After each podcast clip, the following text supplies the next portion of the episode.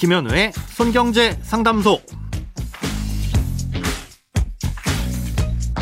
새는 돈 맞고 숨은 돈 찾아드립니다. 손경제 상담소 김현우입니다. 저축, 보험, 대출, 연금, 투자까지 돈에 관련된 고민이라면 무엇이든 맡겨주세요. 오직 당신만을 위한 맞춤 상담. 먼저 오늘 사연 만나봅니다.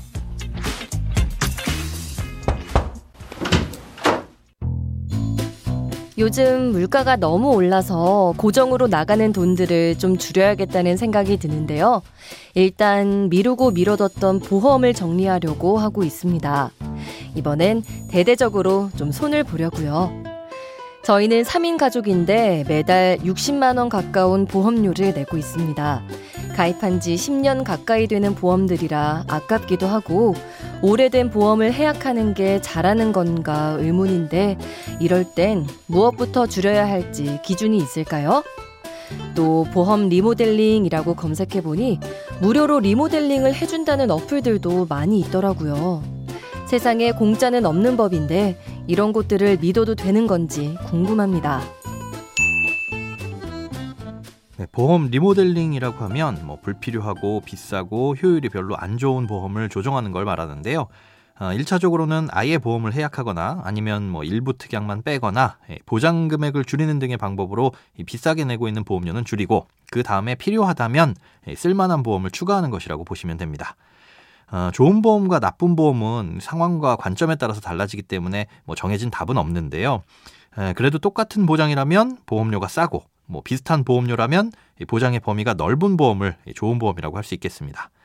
간혹 해약 환급금이 높다는 걸 강점으로 내세우는 경우도 있는데요. 우리가 보험을 해약하려고 가입하는 건 아니잖아요. 그러니까 이 해약 환급률은 그다지 중요한 지표로 삼을 필요는 없습니다. 아, 비교적 보험료가 비싸고 효율이 좋지 않은 대표적인 보험을 꼽자면 이 중대한 질병을 보장한다는 CI 보험이 있습니다. 보험금을 지급하는 조건으로 중대한 정도여야 한다는 단서가 붙는데요. 약관에 나와 있는 요건을 충족하기도 까다로울 뿐더러 충족한다고 해도 나중에 사망하면 받게 될 이 사망보험금의 일부를 미리 당겨서 지급하는 식입니다. 아, 이런 CI 보험은 사망보험금 위주로 설계돼 있어서 보험료가 비싼데요.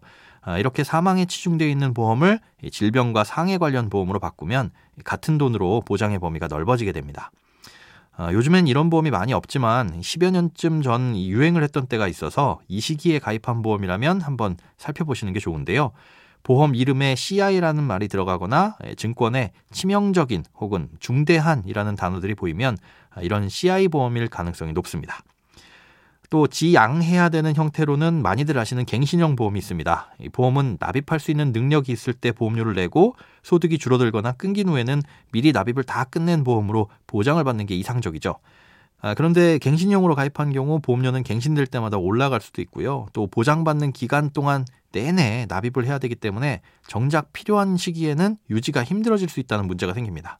예를 들어 3년 갱신 100세 만기라고 하면 3년마다 보험료가 인상되면서 100세까지 납입을 해야 된다는 거죠. 미래에 유지 못할 가능성이 높으니까 지금 정리하고 비갱신형으로 갈아타는 게 안전합니다. 이 밖에도 중복으로 너무 많은 보장을 받는다면 그런 보장을 줄이는 것도 중요합니다. 중복된 만큼 보험금이 많이 나오긴 하지만 그만큼 보험료도 많이 내는 거니까 낭비라고 할 수 있겠죠. 예, 각종 진단금이나 사망보험금이 너무 과하지는 않은지 살펴보셔야 되는데요. 이 사망과 관련한 보험은 예전에 따로 자세하게 설명드린 적이 있으니까 다시 듣기에서 검색해 보시면 도움되실 것 같습니다. 아, 이런 보험 리모델링을 무료로 해준다는 곳도 많이 있는데요. 직접 돈을 받지는 않지만 이 리모델링 과정에서 새로운 보험이 필요하면 신규 가입을 통해서 수익을 내는 곳들입니다. 즉 보험을 새로 가입시켜야만 수입이 생기다 보니까 아무래도 신규 가입을 전제로 하게 되겠죠.